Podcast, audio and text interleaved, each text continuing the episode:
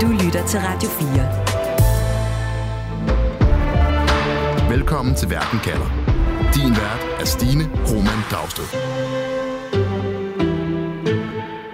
Krigsveteraner fra lejesoldathæren Wagnergruppen har i den senere tid modtaget et tilbud fra ingen andre end Putins tidligere bodyguard. Han vil rekruttere lejesoldaterne til den russiske nationalgarde. Og noget tyder på, at øh, Wagnergruppen og Nationalgarden fremover kan få et meget tættere samarbejde. Det sker få måneder efter, at Wagnergruppens stifter og leder døde i et flystyrt, og efter at Wagner-soldaterne trak sig fra fronten i Ukraine og i stedet marcherede imod Moskva i et kupforsøg mod Putins militære top. Så hvordan forestiller Rusland sig, at man kan samarbejde med Wagner-soldaterne, og hvilken rolle kan de spille på slagmarken i Ukraine?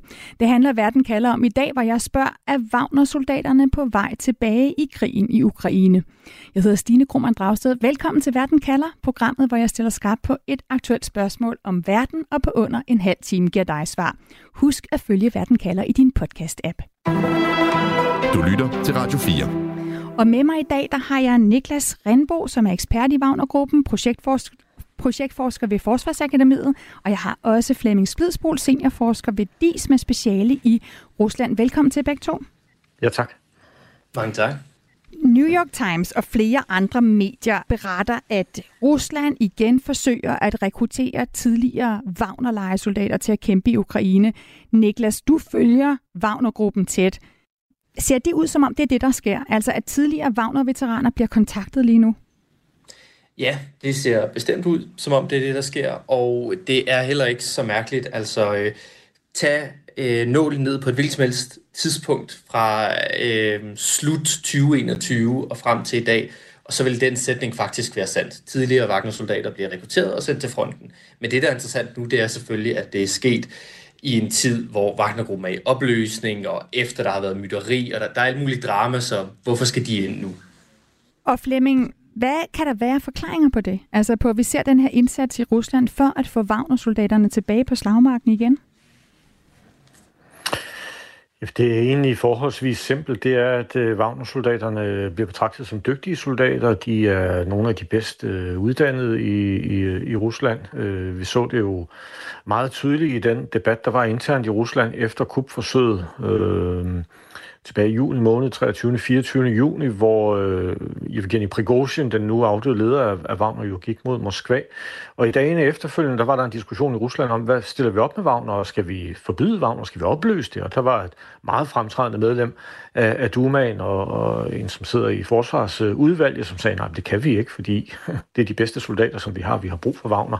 Så det er egentlig forholdsvis simpelt. Russerne skal forsøge at finde en løsning, øh, som gør det muligt for dem stadigvæk at, at bruge Wagner-soldaterne øh, måske i en anden konfiguration, således at de kan smide dem ind i Ukraine igen. Niklas, vi havde jo rigtig meget fokus på den her Wagner-gruppe og den her her af legesoldater hen over sommeren, hvor de var i vælten med det her mytteri først, som I begge to refererer til, altså hvor de marcherede imod Moskva, og så Prigozhin, altså deres leders fly, styrt og død. For os, der lige skal have genopfrisket, hvem de her legesoldater er, altså hvad de er kendt for at kunne, når det gælder slagmarken i Ukraine. Hvad er det så? Jamen altså, hvad er de kendt for? Det, det er en historie, der går overvis tilbage. De er kendt for at være udsendt på vegne af Rusland i alle mulige af verdens egne, hvor deres operationer er forholdsvis hemmelige, men hvor de agerer på russiske interesser. De er så blevet sendt ind i Ukrainekrigen, og øh, der blev de særligt kendt ved slaget om Bakhmut, den her by, hvor at øh, de dels havde nogle specialister, der benyttede sig af, af rigtige anerkendte metoder, som, som er de her dygtige folk, Flemming Spidsbol refererer til, men dels også sendte stimer af fanger øh, fra fængsler direkte ind mod øh, ukrainerne med, med meget høje tab, mens de sådan prøvede sig frem til at finde bedre og bedre taktikker mod det. Flemming Spidsbol, ifølge New York Times, så er det altså Putins tidligere bodyguard, der blandt andet står for den her indsats med at rekruttere Wagner-veteraner. Altså han hedder Viktor Solotov. Hvorfor ham? Hvem er han? Viktor Solotov er leder af, af Nationalgarden i Rusland, det der hedder Hodoskvardia, og det er en øh, særlig enhed, som er blevet oprettet i Rusland efter den store valgcyklus og de demonstrationer, der var i 2011-2012. Øh, der var meget omfattende demonstrationer, og Putin valgte at justere på en række håndtag, herunder også at, øh, at introducere en, en ny, meget omfattende, stor enhed, som, som er direkte ansvarlig øh, over for ham. De øh, refererer direkte til ham. Øh, og der tog han altså sin, øh, chefen for sin tidligere bodyguard service, øh, en general, hed Viktor Solotov, øh, og satte ham ind der. Solotov er en, øh, en øh, ja, lidt øh, sådan speciel figur. Lytterne kan jo selv prøve at google ham øh, og se ham rent fysisk også. Øh, der er jo rygter om, at Solotov måske ikke selv styrer Nationalgarden, men er sat ind. Øh, han er, for nu at sige det som det er, måske ikke øh, den skarpeste kniv i Putins skuffe, men sikkert lojal, og ham, som står i spidsen for det her. Han er også kendt for sine opgør med kritikere herunder øh, Alexander Navalny, som vi jo typisk omtaler som den russiske oppositionspolitiker, og Navalny øh, viste øh, på, øh, demonstrerede, at der var meget omfattende snyderi internt i Nationalgarden, som øh, Solotov nåede godt af, og så troede Solotov ham med at banke ham til en saftig hakkebøf, det var sådan, han formulerede det. Øh, så en lojal type, ikke den skarpeste, øh, som Putin har, men nok en lojal type, og der kan man måske få nogle af de her Wagner-folk ind, og så er der en form for styr på dem. Mm. Niklas, han er Putins tidligere bodyguard, som, som Flemming siger, en lojal type, men måske ikke kendt for at være den skarpeste kniv i skuffen. Han har jo alligevel fået æren for at forsvare Moskva, dengang Wagner-lejesoldaterne anførte af deres tidligere leder Prigozhin marcherede imod Moskva. Hvis han har ansvaret for at forsvare Moskva imod Wagner-soldaterne, hvorfor er det så ham, nu, der nu skal ud og rekruttere de samme Wagner-lejesoldater? Det virker lidt omvendt. Ja, det, det kan virke lidt omvendt, men øh, man må forstå, at Putin, præsidentadministrationen, øh, Dumaen generelt, ikke vælger at tage den enkelte, hvad de anser som dygtige Wagner-soldater til indtægt for, for det mytteri, som Yevgeni Prigozhin beordrede til at, at dels lede mod øh, Rostov-Don og Moskva. Øh, så så, så øh, Solotov, han står egentlig i en god position. Han har, altså, han har den her nationalgarde, øh, som egentlig er et ret komplekst monstrum, der består ikke bare af sådan et stort masse af uniformeret personel, men også består af alle mulige mindre øh, militærformationer, øh, som kan beordres frem og tilbage, og som har en tilstedeværelse ude i alle øh, Ruslands mange regioner, og også i de annekterede områder. Og øh, de, de har derfor forholdsvis nemt ved at opstille mindre enheder, for eksempel rekruttere nogle gamle Wagner-folk, sætte dem op i en eller anden enhed og sige, nu skal I operere i det her område og arbejde sammen med dem her. Og så er det jo super, at de er ansvarlige direkte over for præsidenten, og dermed ikke kommer ind under det forsvarsministerium, som de tidligere har været op og toppes med. Du lytter til Verden kalder på Radio 4. Vi talte meget om Wagner-gruppen hen over sommeren. Altså først så vendte den daværende leder Prigozhin soldaterne fra krigen i Ukraine og mod Moskva i det, der blev beskrevet som et, et kupforsøg imod militærtoppen i Kreml. Det fik øh, Putin stoppet, det fik hans folk stoppet, og Wagner-gruppens soldater blev angiveligt sendt til Belarus. Men kun en måned senere i august, så styrtede et fly ned, som deres leder Prigozhin befandt sig i. Niklas, hvad ved vi egentlig om, hvad Wagner-soldaterne har lavet i den her tid? Altså øh, tog de til Belarus? Øh, tog de tilbage til deres familier i Rusland? Hvor, hvor har de været henne? Ja, men de har været lidt spredt for alle vinde. Altså, nogle af dem, de kørte en operation i Belarus som optræning af det belarusiske militær øh, for familier og forberede dem til, at man ikke godt kunne overtale dem til også at, at gå i krig i Ukraine. Og øh, så har der været nogle af dem tilbage i Rusland, nogle af dem har været demobiliseret, nogle af dem har lavet sig skrive op til andre militærfirmaer og andre militser. Nogle har været i Afrika på de Wagner-visioner, der øh, måske lidt endnu stadig eksisterer dernede. Øh, så det har virkelig været spredt for alle vinde. Mm. Flemming Spidsbol, er der ikke en risiko ved at rekruttere legesoldater, som har været med i et kupforsøg? Jo, der er bestemt en risiko. Øh, jeg tænker, at de russiske myndigheder har også har gennemført nogle screeninger selvfølgelig. Altså, det kunne vi jo se i dagene efter kupforsøget også. Der var den her snak internt i Rusland, og hvordan håndterer vi nu det her bedst muligt. Så, så min formodning vil være, at, at man har fået renset ud øh, i, i, i dele af det, men som, øh, som øh, Niklas Randbro jo meget fint mm, formulerer det, jamen så er der jo altså også nogle soldater der, hvor man tænker, de har egentlig ikke noget med toppen af Wagner at gøre, de har ikke noget at gøre med kupforsøget. Hvis de har lyst til at, at, at arbejde for os fremadrettet, så kan de godt gøre det, og vi har en interesse i at skrive kontrakt med dem. Så lad os prøve, om ikke vi kan få dem ind på en eller anden måde, hvor der er nogle gunstige vilkår. Øh, og det er måske det, man er ved at få løst nu øh, med, øh, med Nationalgarden, alternativt måske øh, med øh, nogle andre enheder. Så det giver måske god nok mening, når man sidder øh, og er Putin eller er, er den militære top i Rusland og prøver at indlemme de her tidligere øh, Wagner-soldater, eller de her legesoldater. Men Niklas, hjælp mig lige med at forstå. En af Prigozhin, altså deres tidligere leder, en af hans rådgivere, har sagt til New York Times, Wagner handler ikke bare om penge, det er en form for religion. Så jeg undrer mig over, Niklas, hvordan man som legesoldat kan gå fra at kæmpe på den russiske side i Ukraine, så marcherer man imod de militære ledere i Moskva, så mister man sin leder i et flystyrt, som der er jo rigtig mange, der går ud fra, at Putin står bag, og så lader man sig måske rekruttere igen til at kæmpe på russernes side i Ukraine. Kan du lige hjælpe mig med at forstå, hvad det er, der driver de her Wagner-soldater? Jo, men altså først og fremmest, så, øh, så selvom der er nogen, der måske ser det sådan, så er verden jo ikke så clear cut, verden er komplekst, og, og vi alle, både os og Wagner-soldater, øh, står og må, må håndtere øh, dagligdagens paradoxer. Ikke? Og her der har det noget at gøre med, hvad har de lyst til at gøre, hvad kan de tjene penge på at gøre, og hvad er det sikkert for dem at gøre. Øh, og, og de vælger altså den karrieremulighed, der passer dem hver især bedst. Øh, når det er sagt, så passer det dem så nok heldigvis, kan man sige fra deres øjne, bedre, at de så kommer over i Rosgvardia, der netop opererer med sådan mange af de her øh, mindre formationer under sig, der har været deres øh, korpsånd og, øh, og korpskultur. Og det er altså nationalgarden. under Forsvarsministeriet. Du taler om, undskyld, det er ja, nationalgarden. Ja, præcis. Den russiske nationalgarde, der, øh, der ofte kaldes øh, Rosgvardia. Ja, øh, det, det passer dem nok fint, at de bliver sat, eller finere rå, at de bliver sat ind under dem, hvor der er alle de her øh, sprudlende kulturer, frem for at blive sat ind under det russiske forsvarsministerium, som øh, de i hvert fald selv frygter er langt mere uniformeret og stiller øh, en, anden, en anden type krav til dem som personer, som de ikke har tænkt sig at, øh, at efterleve. Øh, men, men ja, det kulturelle spørgsmål i hele det her, det, det fylder formentlig meget for, for mange af dem, der har opøvet sådan en korpsånd, hvor identiteten består af at være det modsatte af det russiske regulære militær. Flemming, det er jo sådan, Rus, altså Ruslands nationalgarde, Roskvardia, som Putins tidligere bodyguard nu leder, som altså blandt andet forsøger at indlemme de her Wagner-veteraner. Hvad ved vi om, hvad det er for en kommando, de her legesoldater kommer under? Nu fortæller Niklas, at der ligesom er forskellige grupperinger, også i Roskvardia, altså nationalgarden.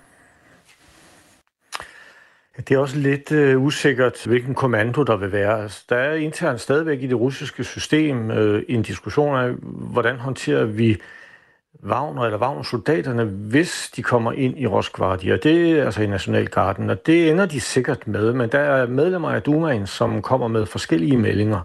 Nogle siger, at øh, det er rigtig fint, vi tager Wagner ind som en samlet gruppe, så der styr på den inde i Rosgvardia Nationalgarden, så øh, er de underlagt øh, kommandostrukturen derinde, og, og så kan de ligesom køre videre. Og andre medlemmer af Dumaen siger, nej, det, kommer ikke til at ske. Vi skal ikke have en samlet enhed derinde.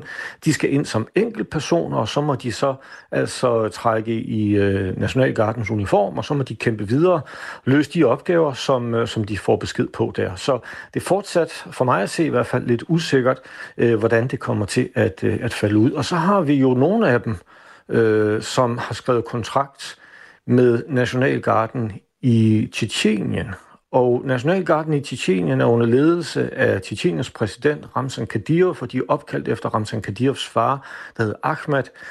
Øh, så det er en form for selvstændig enhed, som er i Nationalgarden, men hvor vi kan sige, at Ramzan Kadyrov jo refererer direkte til Ruslands præsident Putin. Så, så der er nogle lidt mm. forskellige mm. konstruktioner, og for mig at se, er det stadigvæk øh, usikkert, øh, hvordan det i sidste ende vil falde ud. Men Tjetjeneren her er jo også en, som måske er, ligesom Prigozhin, lidt en, en, en type, der kan være svær at styre for Putin. Så du, siger du også, Flemming, at selvom man får de her Wagner-soldater ind i Roskvardia, så er det ikke fuldstændig sikkert, at man har fuld kontrol over dem. Altså det dilemma er der stadigvæk. Ja, det dilemma er der måske stadigvæk. Øh, jeg vil nok ikke øh, formulere det helt så skarpt. Du har ret i den første del, vil jeg nok sige. Altså, øh, Kadyrov er lidt svær at styre, øhm, og han får lang snor af Putin, fordi Putin har brug for ham, og en gang imellem så trækker han jo Kadyrov ind igen, og så kommer Kadyrov til Moskva og udtrykker sin øh, ubetingede loyalitet og sin kærlighed over for, øh, for Putin. Øh, men, men om Kadir vil kunne bruge de her folk, som han har lyst til, det er også lidt noget andet. Altså nogle af, vi kan sige, kernen i, i den tjetjenske nationalgarde, det er jo tjetjenere. Øh, og det er ikke sikkert, at Wagner-soldater, som kommer fra forskellige dele af Rusland, og som måske på en eller anden måde ender i den tjetjenske nationalgarde, har lyst til at følge Kadyrov i alt, hvad han kunne finde på. Så, mm så jeg vil nok sige, det, det er ikke sikkert, at, at, at, at det udgør et, en, øh, en, en udfordring for Putin. Men, øh, men måske er det endnu en tjeneste, han gør.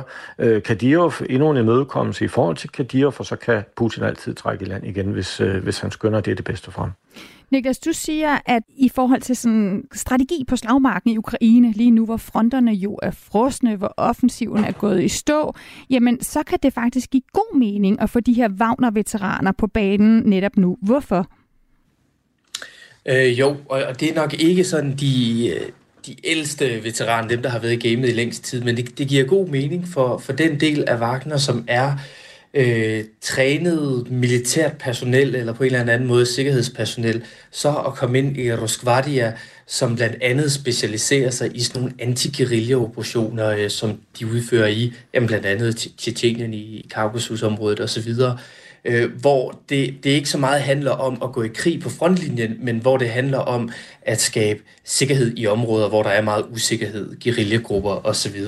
Og hvis frosnerne er front, eller hvis, hvis øh, fronterne er frosne, og, øh, og der er ukrainske civilbaserede paramilitære grupperinger, som alligevel ønsker at yde modstand inden for de fronter, jamen så er Roskvardia egentlig et, et oplagt sted at optræne enheder til at modgå den indsats.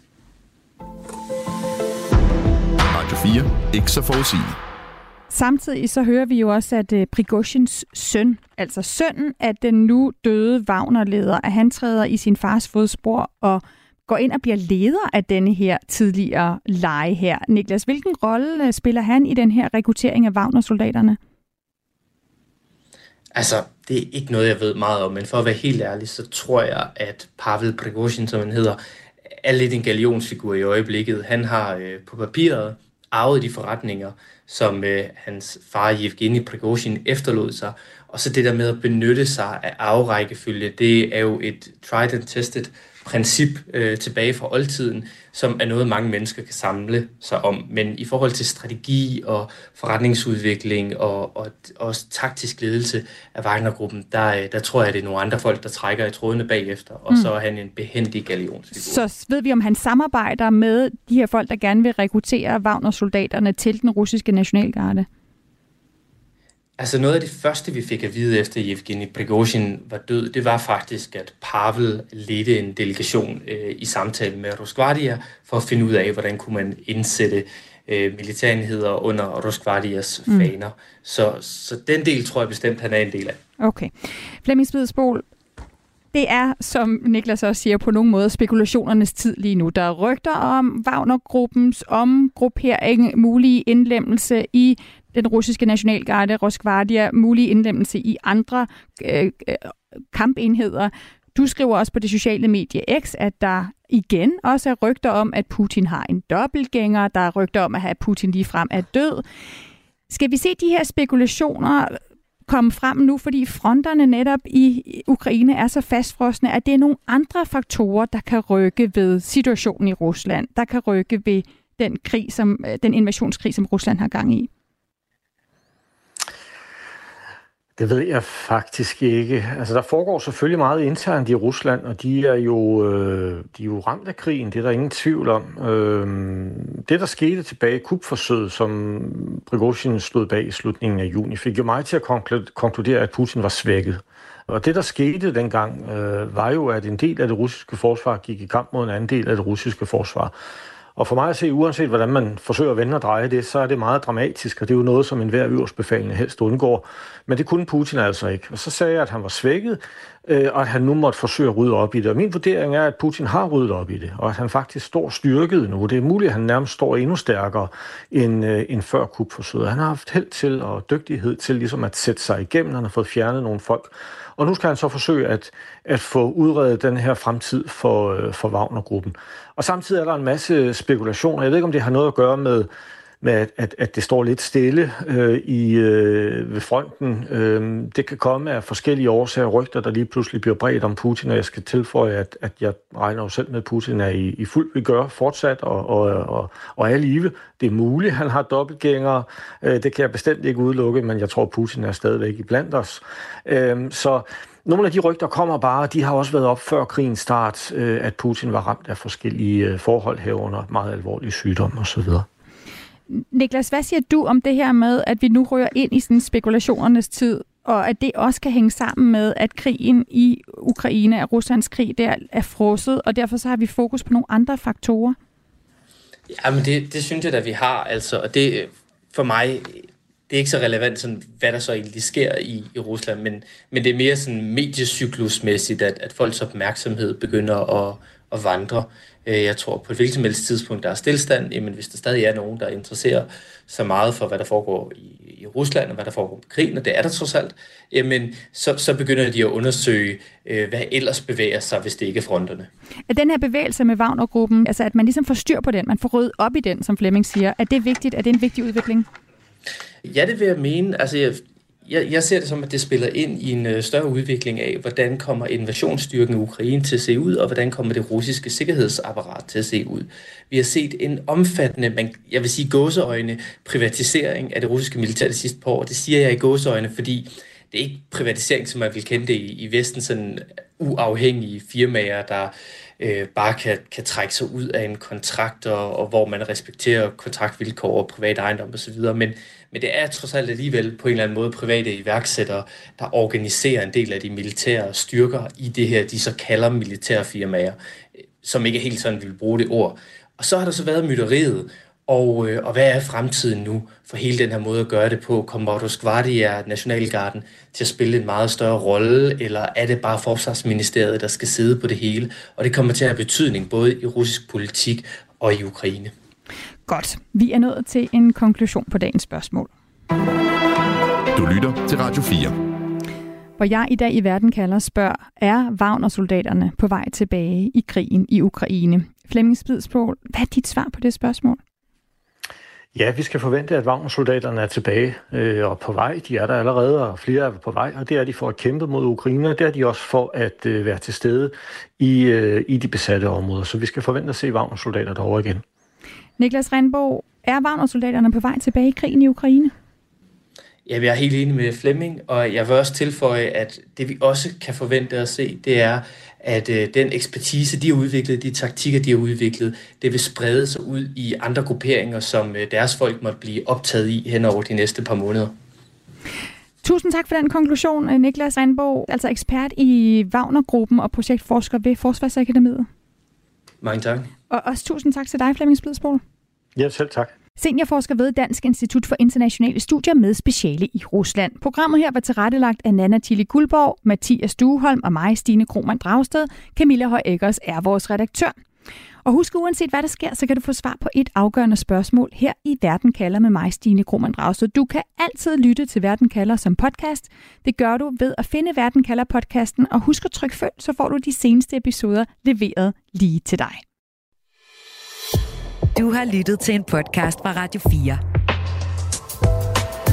Find flere episoder i vores app, eller der, hvor du lytter til podcast. Radio 4. Ikke så forudsigeligt.